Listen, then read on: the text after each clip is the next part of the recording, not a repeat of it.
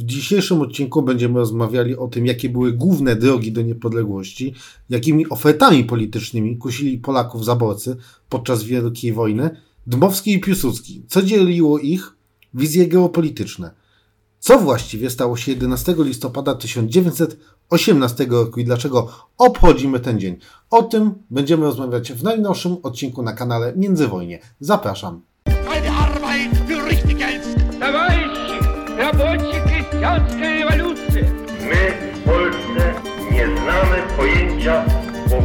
Za wszelką cenę. Witam na kanale historycznym Międzywojnie, gdzie opowiadamy o okresie najbardziej burzliwych zmian politycznych, społecznych oraz ekonomicznych, które odcisnęły piętno na, na cały XX wiek.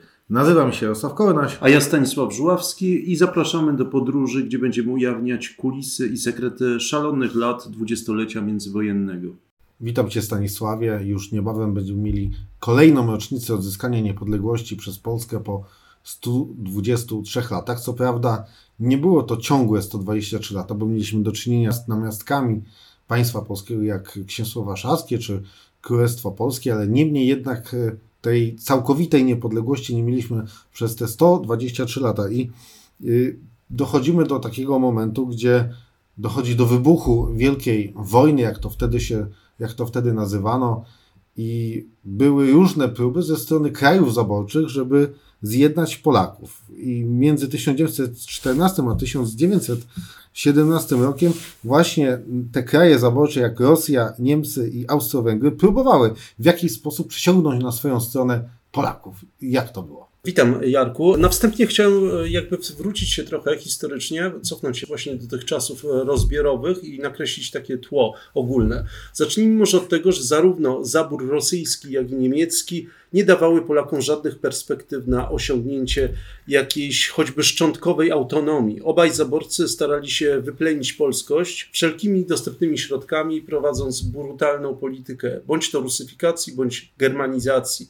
Car Mikołaj I powiedział nawet kiedyś, że zna tylko dwa rodzaje Polaków: takich, których nienawidzi i takich, którymi gardzi. W zaborze pruskim było początkowo lepiej niż w zaborze rosyjskim. Polacy żyjący w Prusach szybko nauczyli się korzystać z nowych możliwości i osiągnęli wyższy poziom cywilizacyjny. Dzięki znacznie efektywniejszemu pruskiemu systemowi szkolnemu ich dzieci były lepiej wykształcone, korzystali z uprzemysłowienia. Gospodarka pruska zapewniała większe możliwości prowadzenia działalności handlowej, produkcyjnej i wykształciła się wkrótce polska silna klasa średnia. Szybko Prusacy zauważyli to i rozpoczęła się brutalna walka z polskością, być może nawet jeszcze brutalniejsza niż w zaborze rosyjskim. W zasadzie Polacy padli ofiarą niemieckiego imperializmu od 1886 roku, kiedy to Niemcy stworzyli komisję kolonizacyjną, która miała wykupywać ziemię od Polaków na Pomorzu i Wielkopolsce, a następnie sprzedawać ją na korzystnych warunkach niemieckim osadnikom. Dodatkowo w szkołach i sądach było posługiwać się wolno tylko językiem niemieckim, podobnie zresztą jak w zaborze rosyjskim. Wyjątkiem był tu zabór austriacki, gdzie Polaków było najmniej, były to na, najmniejsze ziemie zaborcze, ale te, ten zabór był stosunkowo przyjazny, czy powiedzmy sobie może obojętny wobec ludności polskiej. Austriacy pozwalali używać języka polskiego w szkołach i urzędach. Istniało prowincjonalne zgromadzenie ustawodawcze, które uchwalało niezbędne prawa, a gubernatorem prowincji był niemal zawsze Polak. Nauczycielami w szkołach i profesorami uniwersytetów byli w większości Polacy. Zresztą doszło do tego, że Polacy zaczęli rozumieć, że głównymi przeciwnikami niezależności Polski są Rosja i Prusy. I tu na scenę wkracza młody działacz Polskiej Partii Socjalistycznej, jej prawego skrzydła, czyli takiego skrzydła niepodległościowego, Józef Piłsudski, który przekształcił nielegalną organizację bojową PPS-u w zalążek polskiego wojska działającego u boku Austro-Węgier. Tu taką datą graniczną jest napad, jego napad na pociąg w Bezdanach w zaborze rosyjskim, kiedy ludzie mu podlegli w wyniku tego e, napadu weszli w posiadaniu olbrzymich środków finansowych i ten jego plan wtedy zaczął nabierać rumieńców. W Lwowie powstał Związek Walki Czynnej, oficjalny, powołany przez Kazimierza Sostkowskiego z inicjatywy Piłsudskiego właśnie. I celem tej organizacji było prowadzenie robót przygotowawczych pod zaprowadzenie czy powstanie przyszłego państwa polskiego. Piłsudczycy, czyli ci zwolennicy Piłsudskiego, dążyli do takiego celu na drodze rewolucyjnej i za głównego wroga uznali Rosję, natomiast za takiego sojusznika w tej kalkulacji politycznej uznawali Austro-Węgry, które według nich dawały im możliwość na legalną działalność. Piłsudski szybko zmienił nazwę organizacji na Związek Strzelecki. Formalnie to była organizacja zajmująca się treningiem strzeleckim, był to taki klub, natomiast uzyskała taką pełną oficjalną legalizację na terenie Galicji. Strzelcy prowadzili ćwiczenia dla rezerwistów, dlatego otrzymywali nawet używane niemieckie karabiny i mogli korzystać oficjalnie z wojskowych strzelnic. Strzelcy nie poświęcali się wyłącznie strzelaniu e, do celu. Większość czasu zajmowały ćwiczenia musztry w zwartych formacjach i taktyki walki piechoty. Każdy członek musiał kupić sobie niebiesko-szary mundur, a gdy go włożył, uważał się za polskiego e, żołnierza. Wieczorami odbywały się też zajęcia teoretyczne dla wszystkich szeregowców, podoficerów i oficerów. E, Piłsudski stworzył również szkołę sztabową dla wyższych oficerów, którzy studiowali korzystając z podręczników wojskowości przetłumaczonych i skopiowanych przez innych członków organizacji. I w 1911, prawie u progu I wojny światowej, ten Związek Strzelecki stanowił już taką niedużą, ale jednak amatorską armię. I kalkulacje Piłsudskiego były następujące. E, tak wielu innych polityków, przewidywał, że dojdzie do wybuchu wojny światowej, natomiast on e, stawiał taką e, tezę, że należy walczyć, stworzyć taki zalążek polskiej armii u boku Austrii i w konsekwencji też Niemiec, ponieważ te państwa były związane z sojusz, sojuszami, i pokonać według niego głównego przeciwnika, czyli Rosję. I po, tym, po tej walce stawiać na to, że być może szala przechyli się na rzecz państw jednak sprzymierzonych, takich jak Francja i Anglia, i wtedy zmienić front. No był to dość taki, można powiedzieć, romantyczny i nierealny pomysł wtedy. Znacznie bardziej racjonalną kalkulacją wydawała się kalkulacja głównego antagonisty politycznego Piłsudskiego, mianowicie Romana Dmowskiego. Roman Dmowski stawiał na taki, można powiedzieć, wydawałoby się mniej ambitny cel teoretycznie na uzyskanie pewnego rodzaju autonomii polskiej w ramach ścisłego sojuszu z Rosją. I o tym pomyślę powiemy sobie zapewne jeszcze później. Wtedy jednak u progu I wojny światowej wydawało się, że inicjatywa należy do Piłsudskiego, i który miał oficjalne poparcie austriackiego zaborcy. W sierpniu 1914 roku Piłsudski, nawiązując do legionów Napoleona Bonapartego, przekształca swój Związek Strzelecki w Legiony Polskie i dokonuje takiej inwazji z terenu Galicji na zabór rosyjski, z Krakowa do Kielc.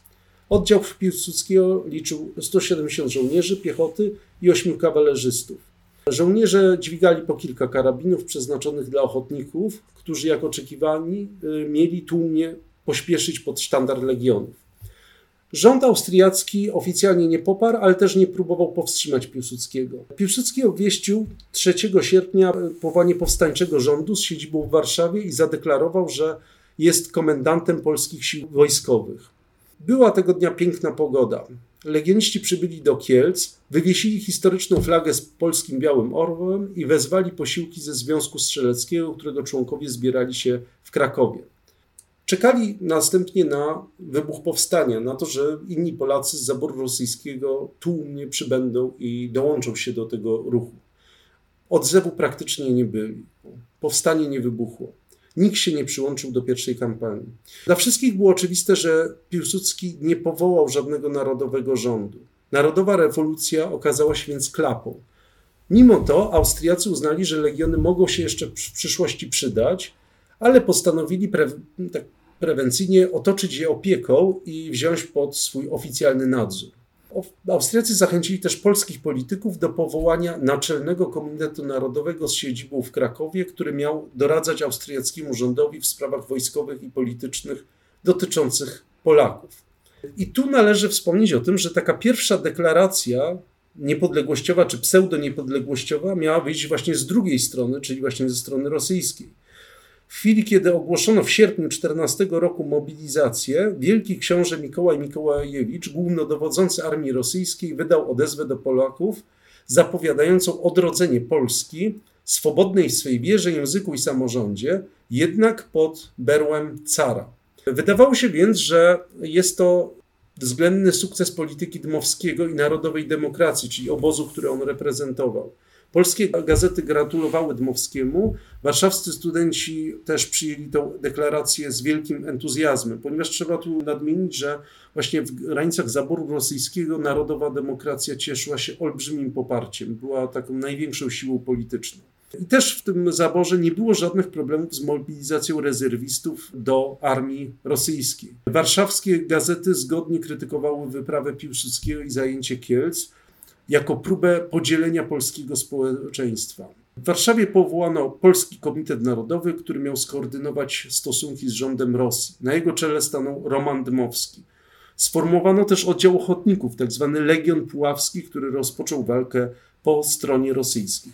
Ale to była tylko pierwsza odsłona i za chwilę porozmawiamy sobie o kolejnych odsłonach bardziej spektakularnych. No właśnie, druga odsłona, można powiedzieć, to był akt 5 listopada 1916 roku, gdzie mamy do czynienia z taką zmianą sytuacji militarnej na froncie wschodnim, gdzie tereny poprzedniego Królestwa Polskiego zostały zajęte praktycznie w całości przez wojska niemieckie i austro-węgierskie. I można powiedzieć, że clue ludności polskiej są e, na terenie zajmowanym właśnie przez e, siły państw centralnych. I w związku z tym dochodzi do takiej sytuacji, że Niemcy potrzebują e, nowego rekruta, i takim idealnym rekrutem stają się właśnie Polacy, którzy no dość licznie mogliby zasilić wojska państw centralnych. Tak, dokładnie, Jarku. Wiosną 15 roku Niemcy i Austriacy rozpoczęli ofensywę na wschodzie. Przełamali front rosyjski w okolicach Gorlic i Tarnowa, a do końca roku zajęli Warszawę i wyparli Rosjan z niemal całego terytorium zaboru. I teraz szale się odwróciły. Wydawało się, że jednak to koncepcja Piłsudskiego jest bardziej na czasie i zgodna z takim geopolitycznym duchem dziejów. Polscy legioniści walczący wraz z Austriakami nagle stwierdzili, że choć w samej ofensywie odegrali nie tak dużą rolę, Polska była już wolna, już przynajmniej od jednego zaborcy, od Rosjan. W 15 roku rząd austriacki zezwolił na sformułowanie trzeciej brygady, czyli była to forma nagrody właśnie za ten wysiłek wojenny, czyli w miejsce dwóch powstały już trzy, trzy brygady i żołnierze tej brygady pochodzili głównie z zaboru rosyjskiego. Wszystkie te trzy brygady na początku 16 roku liczyły już 12 tysięcy osób. Taki długo oczekiwany przełom nastąpił dopiero w listopadzie 16 roku. Rząd niemiecki ocenił, że na terenie zaboru rosyjskiego, okupowanego teraz przez Niemcy i Austrię, jest około miliona Polaków zdolnych do służby wojskowej. A jak wiadomo, potrzebna była siła, siła żywa do prowadzenia ofensywy, bo już po prostu żołnierz, trup się masowo ścielił i potrzebne było mięso armatnie. Generał Ludendorff, praktycznie wówczas współdyktator Niemiec, napisał: Ponownie zwróciłem oczy na Polskę. Polak jest dobrym żołnierzem. Stwórzmy księstwo polskie, następnie postawmy na nogi armię polską pod niemieckim dowództwem. I oto 5 listopada 16 roku Niemcy i Austria zadeklarowali oficjalnie chęć stworzenia samorządnego Królestwa Polskiego, które jednak składałoby się tylko z terenów odebranych Rosji. Niemcy i Austria miały zatrzymać należące do nich polskie prowincje. Do czasu elekcji króla Polską miała rządzić licząca 25 członków tymczasowa Rada Stanu. Armią królestwa, której werbunek miał się rozpocząć natychmiast, mieli dowodzić też niemieccy oficerowie. Była więc to taka forma karłowatej niezależności.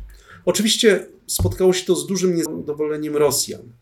E, już 15 listopada e, rząd rosyjski zaprotestował przeciw rozporządzaniu Królestwem Polskim przez okupantów, nowych okupantów, i postanowił uroczyście przyrzeczenie stworzenia z całej Polski, złożonej z wszystkich ziem polskich zaborów, nowego państwa. Oświadczenie to poparły Wielka Brytania i Francja.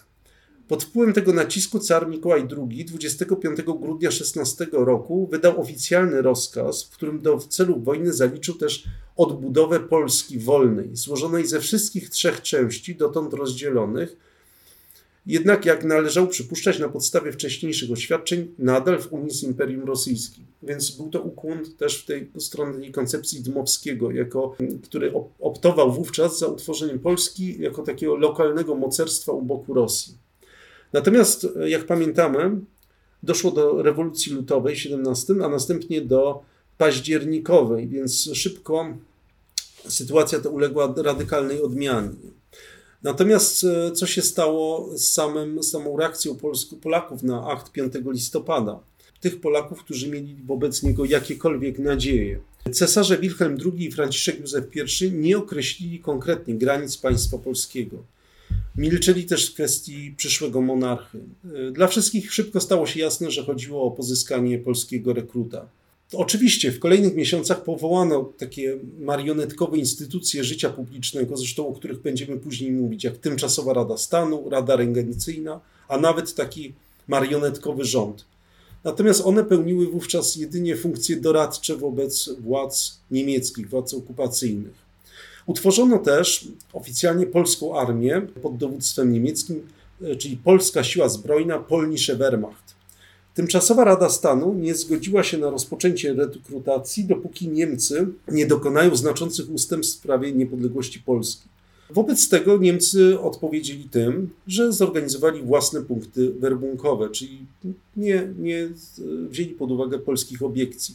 Generał von Besseler postanowił wówczas wcielić do Polnische Wehrmacht wszystkich żołnierzy służących w legionach polskich.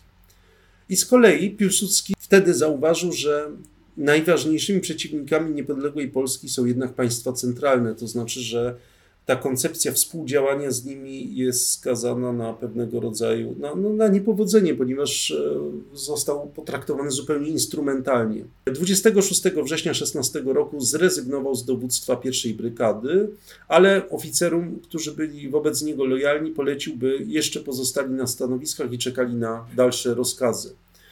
W 17 roku wśród legionistów narastała już bardzo mocna frustracja i niepewność co do przyszłości ponieważ legiony miały zostać e, wówczas przekazane już pod bezpośrednie niemieckie dowództwo, e, stanowiąc podstawę tej e, tak zwanej polskiej armii.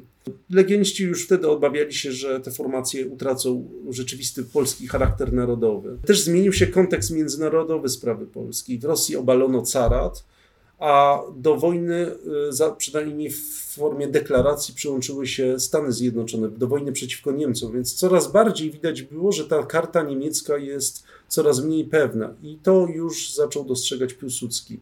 Ten sojusz z państwami centralnymi zaczął już wtedy ciążyć i w lipcu 17 doszło do przesilenia tak zwanego kryzysu przysięgowego. Otóż Niemcy nalegali, nie wierząc do końca w e, intencje dowództwa polskiego, by całe dowództwo polskie tych legionów złożyło przysięgę na wierność cesarzowi. Żołnierze pierwszej i trzeciej brygady, gdzie przeważali zwolennicy Piłsudskiego, za jego namową odmówili złożenia przysięgi nowej przysięgi wojskowej. W rezultacie legiony polskie zostały rozwiązane. Legionistów danych, poddanych rosyjskich uwięziono w obozach w Szczypiornie koło Kalisza, w Beniaminowie pod Zgierzem i w Łomży. Natomiast poddanych austriackich wcielono do wojska austro-węgierskiego i wysłano bezpośrednio na front włoski. Na rzecz internowanych szybko ruszyły zbiórki pieniężne i materiałowe, a y, Polacy z biegiem z obozów pomagano w ukrywaniu się przed władzami. Piłsudski oficjalnie został internowany w więzieniu wojskowym w dawnej twierdzy w Magdeburgu. Wokół niego narosła wówczas taka legenda narodowego męczennika, który e, właśnie poświęcił się dla sprawy narodowej. Nie jest to do końca prawdą, ponieważ to jego więzienie było dość luksusowe. Niemcy e, nie byli naiwni, wiedzieli, że można wykorzystać jeszcze w przyszłości będzie tą kartę Piłsudskiego. Uznawali go, mówiąc tak współczesnym językiem, za cenny aset i to więzienie to było takie, było to raczej odosobnienie w takich bardzo komfortowych warunkach. Po prostu czekali na lepszy czas i na to, że będzie można było grać dalej właśnie kartą Piłsudskiego. Żołnierze drugiej brygady, wyjątkowo, którzy byli tak poddanymi austriackimi, złożyli nową przysięgę i jako polski korpus posiłkowy kontynuowali walkę przeciwko Rosjanom u boku armii cesarsko-królewskiej. I nimi dowodził Józef Haller. Tutaj dochodzimy do momentu, gdzie pojawia się druga główna postać, główny bohater naszej dzisiejszej opowieści, naszej dzisiejszej rozmowy, a mianowicie Roman Dmowski. Roman Dmowski, który był jednym z y, tych postaci, która stworzyła tak zwaną narodową demokrację, który stworzył ten nowoczesny ruch narodowy Polski i był, można powiedzieć, że takim politycznym przeciwnikiem Piłsudskiego, ponieważ miał całkowite inne podejście do tworzenia, kreowania polityki oraz też postawił na stronę państw Autanty. Co ciekawe, Piłsudski z Dmowskim się już kiedyś spotkali i to był bodajże chyba 1905 rok. Odbyli rozmowę dość długą, jednak nie polubili się. No i tak jak powiedziałem przed chwilą, mieli inne koncepcje, inne koncepcje dotyczące też funkcjonowania państwa, bo Roman Dmowski można powiedzieć, że prezentował ten obóz, nazwijmy to taki prawicowy, była to też taka klasa średnia konserwatystów, ale też prospołeczna. Było to coś innego niż oferowało PPS. Ale Stanisławie, jakbyś mógł powiedzieć tak dokładnie, jaka była polityka Dmowskiego i jak on prowadził rozmowy z aliantami?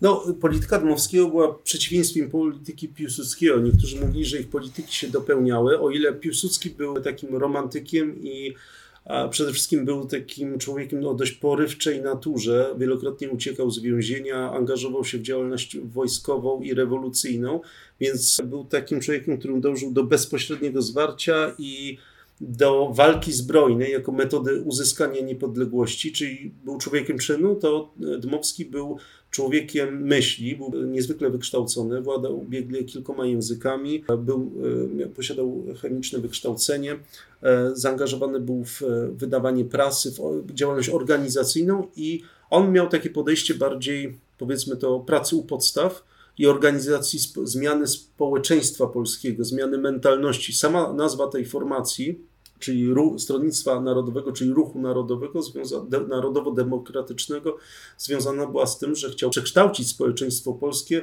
w jakby wspólnotę świadomych obywateli, czy ludzi politycznych, którzy po prostu będą dążyli do realizacji interesów narodowych, także na, w dziedzinie gospodarki. I tu e, można powiedzieć, że takim największym, najlepszym wyrazem poglądów Dmowskiego, bo, to, bo często przedstawia się go jako typowego prawicowca, co nie jest do końca prawdą, bo on wydał takie książki, w których w jednej krytykował powstania, tradycję powstańczą, czyli tą romantyczną, bo twierdził, że po prostu nie były one przemyślane i nie były, były wywołane w konkretnym czasie. Natomiast z drugiej strony bardzo mocno krytykował polską tradycję konserwatywną. Chodzi tu o obóz konserwatystów krakowskich, których uznał za oportunistów. To znaczy, przypomnijmy, że konserwatyści krakowscy, którzy właśnie byli w, działali w, na terenie zaboru austriackiego, właśnie dążyli do tego, żeby w zasadzie ograniczyć swoje dążenia do pewnego rodzaju autonomii w, w ramach właśnie tego zaboru austriackiego uznał, że jest to takie karierowiczostwo i wytłumaczenie własnej bierności. Jego koncepcja była zupełnie inna i dążyła do po prostu takiego realistycznego grania na salonach dyplomatycznych, więc bardzo szybko zaangażował się i od razu postawił na Rosję jako na takiego gwaranta na carską Rosję jako ewentualnego gwaranta naszej niepodległości, czy ograniczonej, autonomicznej niepodległości i od początku działał już w, w, porozumieniu z Rosjanami, działał też w parlamencie, w Dumie rosyjskiej. I co ciekawe, drogi Dumowskiego i Piłsudskiego przecięły się już w 1904, kiedy Piłsudski starał się pozyskać wsparcie finansowe Japończyków na ewentualny wybuch powstania przeciwko Rosjanom, to Dymowski odwodził ich, pojechał też do Japonii i odwodził ich od tego pomysłu, by nie popierać Piłsudskiego. Tu warto wspomnieć, że już w 1895 Dymowski założył wpływowy przegląd Wszechpolski, właśnie poświęcony dyskusji na temat planów odzyskania niepodległości. Pismo było drukowane w Galicji i szmuglowane do zaboru rosyjskiego. Później, dwa lata później, zorganizował Stronnictwo Demokratyczno-Narodowe, gdzie wstępowali Polacy głównie z zaboru rosyjskiego i pruskiego. Natomiast co można powiedzieć, to to, że krytykował on PPS, tych działaczy PPS-u, którzy właśnie żyli bezpiecznie w Galicji lub w Szwajcarii i mogli pro, propagować te idee konfiskaty mienia, właśnie takiej walki zbrojnej, tworzyć polskie siły zbrojne. Natomiast zupełnie inaczej wyglądała sytuacja tych, którzy mieli rodziny, pracę i majątek formalnie na terenie Rosji. To znaczy, Dmowski pamiętał skutki stłumionego powstania styczniowego i stwierdził, że Polska nie może sobie pozwolić na kolejny rozlew krwi i na takie marnotrawstwo, że po prostu trzeba stopniowo odbudować siły narodowe. I w celu realizacji tego programu Dmowski i jego partia właśnie przy, przyjęli wspomniane ugodowe nastawienie do Rosji. I wobec tego działalność Piłsudskiego nie tylko wydawała się zupełnie bezcelowa, ale co gorsza, niweczyła według e, zwolenników Dmowskiego żmudne wysiłki narodowych demokratów dążących do zdobycia życzliwości rosyjskich władz. I w obliczu zbliżającej się wojny, której wybuch Dmowski, podobnie jak Piłsudski, przewidział już w 12 roku, uważano, że Polacy muszą pomóc Rosji, ponieważ jej klęska spowodowałaby niemiecką aneksję polskich ziem. Gdyby natomiast państwa centralne zostały pokonane, zwycięska Rosja zażądałaby polskich prowincji Austrii Niemiec, co przywróciłoby integralność polskiego terytorium. W takim przypadku, po osiągnięciu połowicznej autonomii, Polska byłaby znów zjednoczona. I Dmowski od początku był związany politycznie z instytucją konkurencyjną wobec austriackiego Naczelnego Komitetu Narodowego w Krakowie. Związany był z Polskim Komitetem Narodowym w Warszawie i później przeniesionym do Piotrogrodu. W późniejszych latach wojny Dmowski przeniósł się do Paryża, gdzie wspólnie z kilkoma znanymi Polakami założył Polską Agencję Informacyjną, która właśnie e, oficjalnie uznawała się wobec e, przedstawicieli państwa Antanty jako taką oficjalną reprezentację państwa polskiego. Później zmieniła też nazwę na Komitet Narodowy Polski i rzeczywiście zyskała e, uznanie zachodnich sojuszników za oficjalne polskie przedstawicielstwo. Dmowski też współdziałał z generałem Józefem Hallerem, który po rewolucji bolszewickiej zmuszony był do szukania schronienia ze swoimi oddziałami w Murmańsku, opanowanym wówczas przez angielskie oddziały interwencyjne, które pomagały siłom białych przeciwko bolszewikom. Po jakimś czasie został wycofany do Paryża, który wówczas stał się takim centrum narodowych demokratów, e, już wówczas po upadku carskiej Rosji. I co najistotniejsze, Dmowski współpracował z bardzo wpływowym e, człowiekiem, z pianistą Ignacym Janem Paderewskim, który w 15 roku pojechał do Stanów Zjednoczonych, by zbierać pieniądze na pomoc dla ofiar wojennych oraz zdobywać poparcie dla sprawy niepodległości Polski. I to Janowi Paderewskiemu zawdzięczamy to, że dzięki jego bezpośrednim kontaktom z prezydentem USA Woodrow Wilsonem, to, że sprawa polska nabrała tak wielkiego znaczenia.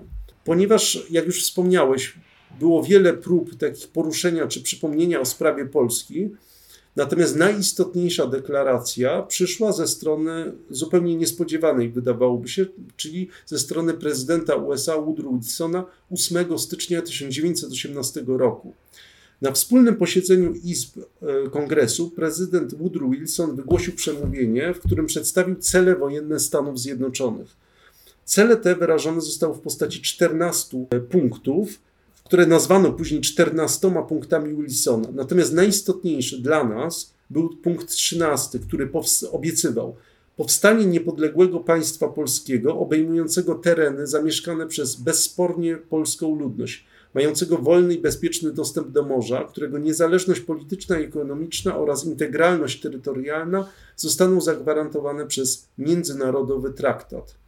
I można powiedzieć, że była to najważniejsza i chyba jedynie szczera i realna deklaracja odnowy państwa polskiego.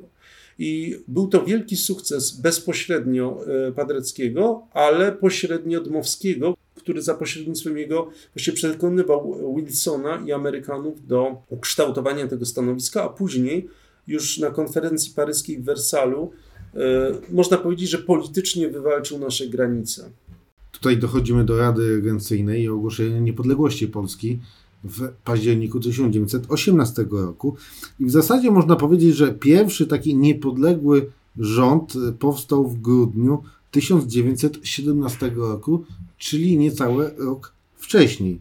Rada Regencyjna Królestwa Polskiego była to początkowo taka mm, marionetkowa władza zwierzchnia Królestwa Polskiego, stworzona właśnie, tak jak wcześniej mówiliśmy, na podstawie aktu 5 listopada i ona zastępowała króla albo regenta. Pod właśnie auspicjami Niemiec i Austro-Węgier już w grudniu powołano pierwszy rząd polski Jana Kucharzewskiego, który jednak podał się do dymisji w lutym 1918 roku na znak protestu przeciw postanowieniom traktatu pokojowego między państwami centralnymi a Ukrainą.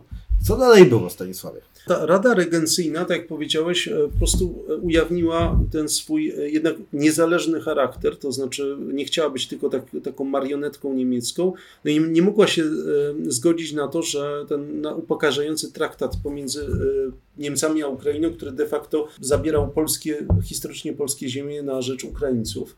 Rada Regencyjna ogłosiła wówczas, że odtąd będzie czerpać prawo sprawowania zwierzchni władzy państwowej, opierając się na woli narodu, wierząc, że naród pragnie posiadać symbol swojej niepodległości i około tego symbolu stanąć zamierza.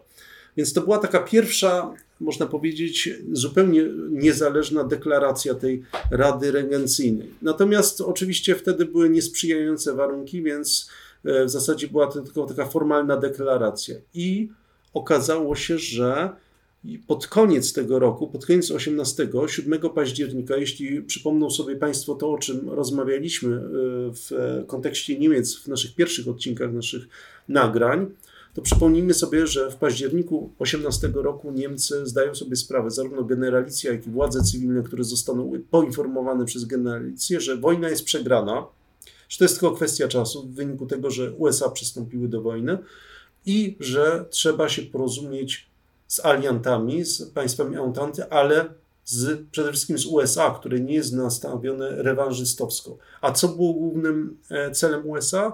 Formalnie to samostanowienie narodów i demokratyzacja, więc Niemcy postanawiają zmienić swój system polityczny i jednocześnie zaspokoić te dążenia niepodległościowe, przynajmniej formalnie, tak żeby pokazać swoją dobrą wolę. I oto Oficjalnie Rada Regencyjna wydaje orędzie do narodu polskiego 7 października 18 roku, kiedy proklamowała niepodległość Polski, powołując się na 14 punktów Wilsona.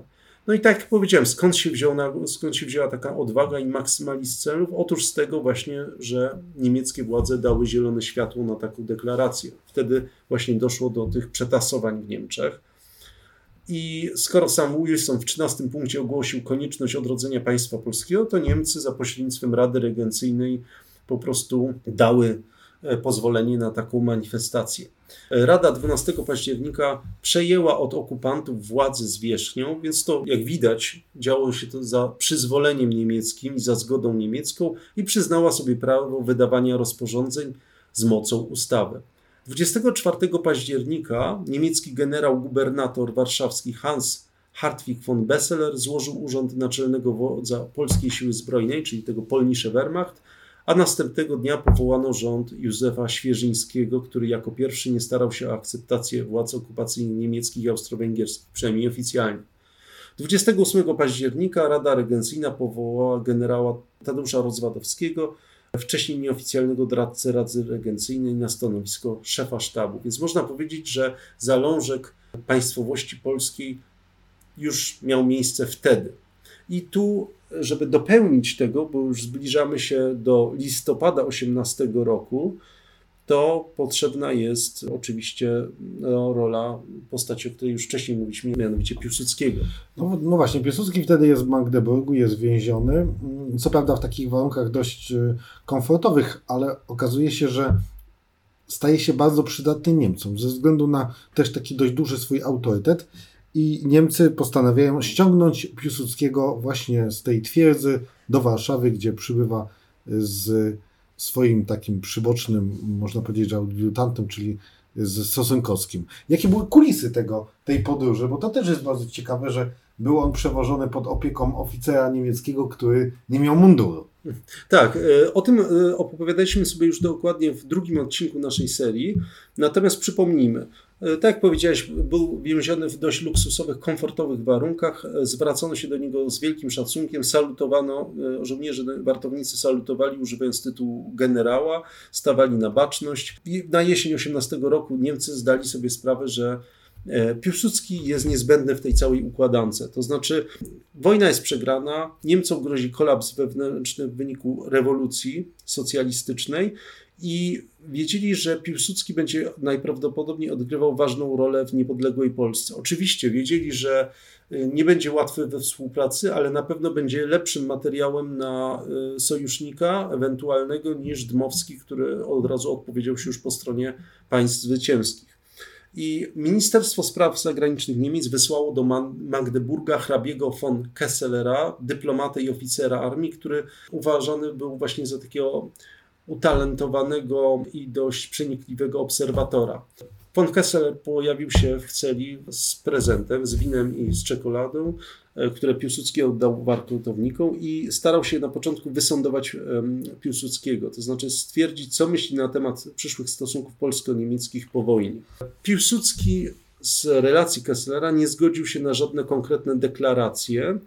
Niemcy mimo tego nie zamierzali odpuszczać tematu i postanowili mimo wszystko, bez żadnych konkretnych deklaracji, wypuścić Piłsudskiego tak by wrócił czym prędzej do Warszawy. Tak jak wspomniałem, chodziło o to, żeby e, wyprzedzić zdecydowanie przeciwnego państwo centralnym Dmowskiego, który wówczas przebywał w Paryżu. E, czas naglił, w powietrzu wisiała rewolucja i chodziło też o maksymalnie szybkie ustabilizowanie sytuacji na wschodzie. 8 listopada nad ranem von Kessler pojawił się w ogrodzie, gdzie siedzieli Piłsudski i Sostkowski w Magdeburgu i oświadczył ni że zapadła decyzja o uwolnieniu Piłsudskiego i że ma rozkaz natychmiastowo przewieźć ich do Berlina. W drodze do stolicy Niemiec zatrzymali się na przejeździe kolejowym, by przepuścić pociąg jadący do Berlina z północnego wschodu. I w tym pociągu, to już był pierwszy taki obraz sytuacji właśnie wewnętrznej Niemiec, widzieli marynarzy z czerwonymi flagami. I Piłsudski bardzo szybko zorientował się, jaka jest sytuacja wewnętrzna. Odgadł, że doszło do buntu w niemieckiej flocie i też zrozumiał, dlaczego von Kessler przyjechał w cywilnym ubraniu, dlaczego e, właśnie jadą, wracają w cywilnych ubraniach. Ponieważ każdy oficer w mundurze był wówczas narażony na atak, zrywano epolety i odznaki. E, do Berlina dotarli pod wieczór. E, w mieście również było widać grupki żołnierzy sprzedających broń za kilka marek. E, widać było pochoty robotników, e, ludzi strajkujących, zrewoltowanych żołnierzy, którzy włóczyli się ulicami, często pijani. Mimo tych olbrzymich trudności przygotowano prywatny pociąg, który jeszcze tego wieczoru wyruszył do teraz już polskiej stolicy, do Warszawy. Piłsudski i Sosnowski byli jedynymi pasażerami. E, gdy pociąg Piłsudskiego przybył na stację o 7 rano 10 listopada, nie było tam, jak to się często wspomina, bo e, krąży takie zdjęcie, które pokazuje taką oficjalną, e, oficjalne przyjęcie Piłsudskiego. Jest to zdjęcie sprzed dwóch lat. Nie było to oficjalne zdjęcie z przyjęcia Piłsudskiego. Nie było żadnej eskorty honorowej ani tłumu wielbicieli. Witało go siedem poinformowanych osób i na peronie czekali majar e, Adam Koc, książę Zdzisław Lubomirski, członek Rady Regencyjnej i burmistrz Warszawy. No i pięć pomniejszych osób. Teraz y, powstaje pewne pytanie. Jak to jest, że najsilniejsza siła polityczna y, w Królestwie Polskim, czyli Narodowa Demokracja, odpuszcza walkę o władzę, bo walkę przejmuje Piłsudski. Piłsudski zostaje naczelnikiem państwa. Można powiedzieć, że przez te późniejsze parę miesięcy jest absolutnym dyktatorem, a Narodowa Demokracja odpuszcza to. Jak do tego doszło, że tak silna opcja polityczna nie powiedziała, no dobrze, no ale no nie może ta władza pójść w ręce jednej osoby, która zresztą ma całkowicie inny pogląd A polityczny, B całkowicie inną, całkowicie inną wizję Polski. No, można powiedzieć, że chyba był to wyraz e, patriotyzmu ówczesnych ludzi, to znaczy stwierdzili, że e, tą sprawę trzeba odłożyć na później, a dwa, no, e, praktyki po prostu nie, no, Fakty ich wyprzedziły. Piłsudski przybył wcześniej, został wysłany, a Dmowski był wtedy w Paryżu, gdzie czekał na rozpoczęcie się. Ja tutaj bym się jeszcze wetchnął, ponieważ no, rzeczywiście, tak mówisz, Dmowski był wtedy w Paryżu i to też trzeba będzie, myślę, że nakręcić e, osobny odcinek, ale stronnictwo Piłsudskiego poszło, że tak powiem, w bank, ponieważ albo oddacie nam władzę, albo będziemy mieli tutaj wojnę domową i narodowa demokracja rzeczywiście odpuściła. Odpuścili, tak. To, to, to był przejaw patriotyzmu, ponieważ gdyby doszło rzeczywiście do jakiejś bezpośredniej konfrontacji, Piłsudski miał za sobą, przewaga Piłsudskiego była taka, że po prostu był na miejscu w kraju, miał za sobą żołnierzy, miał za sobą e, Radę Regencyjną, Natomiast gdyby rzeczywiście doszło do jakiejś wojny, a sytuacja była bardzo niepewna, ponieważ no, czekała nas wojna o ustalenie granic. I to nie tylko na konferencji w Paryżu, ale bezpośrednio, ponieważ już wtedy zaczęły się walki w, w Lwowie z Ukraińcami. Czekało nas wykuwanie granic, no i gdyby wtedy doszło do, do starcia, przegra, moglibyśmy przegrać niepodległość, więc przejaw, można powiedzieć, takiej dojrzałości politycznej. Poza tym Piłsudski miał też, no, krążyła za nim ta legenda. Bo trzeba powiedzieć, on był wtedy w lepszej sytuacji politycznej, dlatego że, tak jak mówię, był na miejscu, miał ten, za sobą ten mit męczennika o polską sprawę, męcze, to więzienie w Magdeburgu, które były jakie było, ale nie każdy o tym wiedział. Natomiast e, no, Dmowski od lat przebywał w Paryżu. Oczywiście miał olbrzymi wpływ na politykę, natomiast nie, nie było to tak spektakularne dla przeciętnego człowieka jak mit Piłsudskiego, który na kasztance prawda, wyruszył na czele pierwszej brygady. No i e, nie bez znaczenia był fakt, że Dmowski chciał przede wszystkim wygrać dla Polski pokój, którego kształt miał być e, właśnie przedmiotem dyplomatycznych zabiegów e, w Paryżu, w Wersalu. Od tego zależało, w jakim kształcie i jaka właściwie Polska wyjdzie po 123 latach zaborów. I teraz tak, powiedzmy sobie szczerze, ten dzień 11 listopada 1918 roku, którego rocznicę tak hucznie dziś obchodzimy, tego dnia nie stało się w zasadzie nic konkretnego. Był to równie dobrze mógł być to dziesiąty, mógł być to siódmy. Przypomnijmy przecież, że był pierwsza deklaracja taka niepodległości w listopadzie. To był bodajże piąty, szósty e, rząd Daszyńskiego, socjalistyczny w Lublinie. Więc jest to data czysto symboliczna. 11 listopada po prostu Rada Regencyjna przekazała zwierzchnią władzę wojskową oraz naczelne dowództwo nad wojskiem, tym rodzącym się dopiero Józefowi Piłsudskiemu. To wszystko. E, co ciekawe, to właśnie Piłsudczycy później raczej niechętnie odnosili się do tego faktu. Raczej starali się to pomijać, tą rolę Rady Regencyjnej, ponieważ ta Rada Regencyjna, już wspomnieliśmy, była obciążona e, tym, no, że była takim ciałem, taką wydmuszką w zasadzie niemiecką i ludzie zdawali sobie z tego sprawę. Była, była takim tworem trochę skompromitowanym, to była taka, taka namiastka polskiego rządu, która skorzystała z okazji i się usamodzielniła. Natomiast w gronie prywatnym Piłsudczyków, czyli tych zwolenników Piłsudskiego, legionistów, kultywowano inną datę i stworzono taki, mit romantyczny 6 sierpnia 14 roku, czyli tego wyruszenia z E, krakowskich oleandrów. To był ten wymarsz pierwszej kampanii kadrowej, obalenie słupków granicznych. Natomiast 11 listopada, co ciekawe, była to data rozpropagowana właśnie przez obóz polityczny Narodowej Demokracji Dmowskiego. I dlaczego?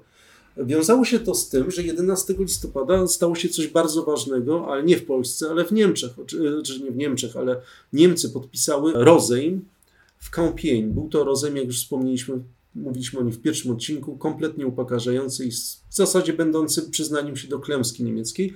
I tenże rozejm, ta, ten wybór daty miał pokazać rację polityczną i e, dalekosiężność e, planu politycznego Dmowskiego, który było nie było postawił właśnie na właściwy obóz polityczny, zwycięski obóz, czyli tych państw Antanty.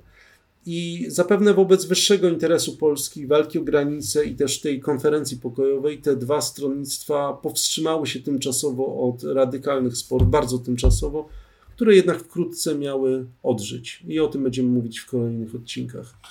Mam nadzieję, że Państwu się podobał odcinek. Jeszcze na koniec dla tych wszystkich, którzy zostali z nami, parę ogłoszeń. Otóż e, jeżeli ktoś jeszcze nie polubił naszego kanału, no to serdecznie polecam. Oczywiście, jeżeli ktoś chciałby dać, e, kliknąć tam e, kciuka w górę, że się podobało, polecamy. Polecamy też e, komentowanie mm, tego odcinka oraz też innych.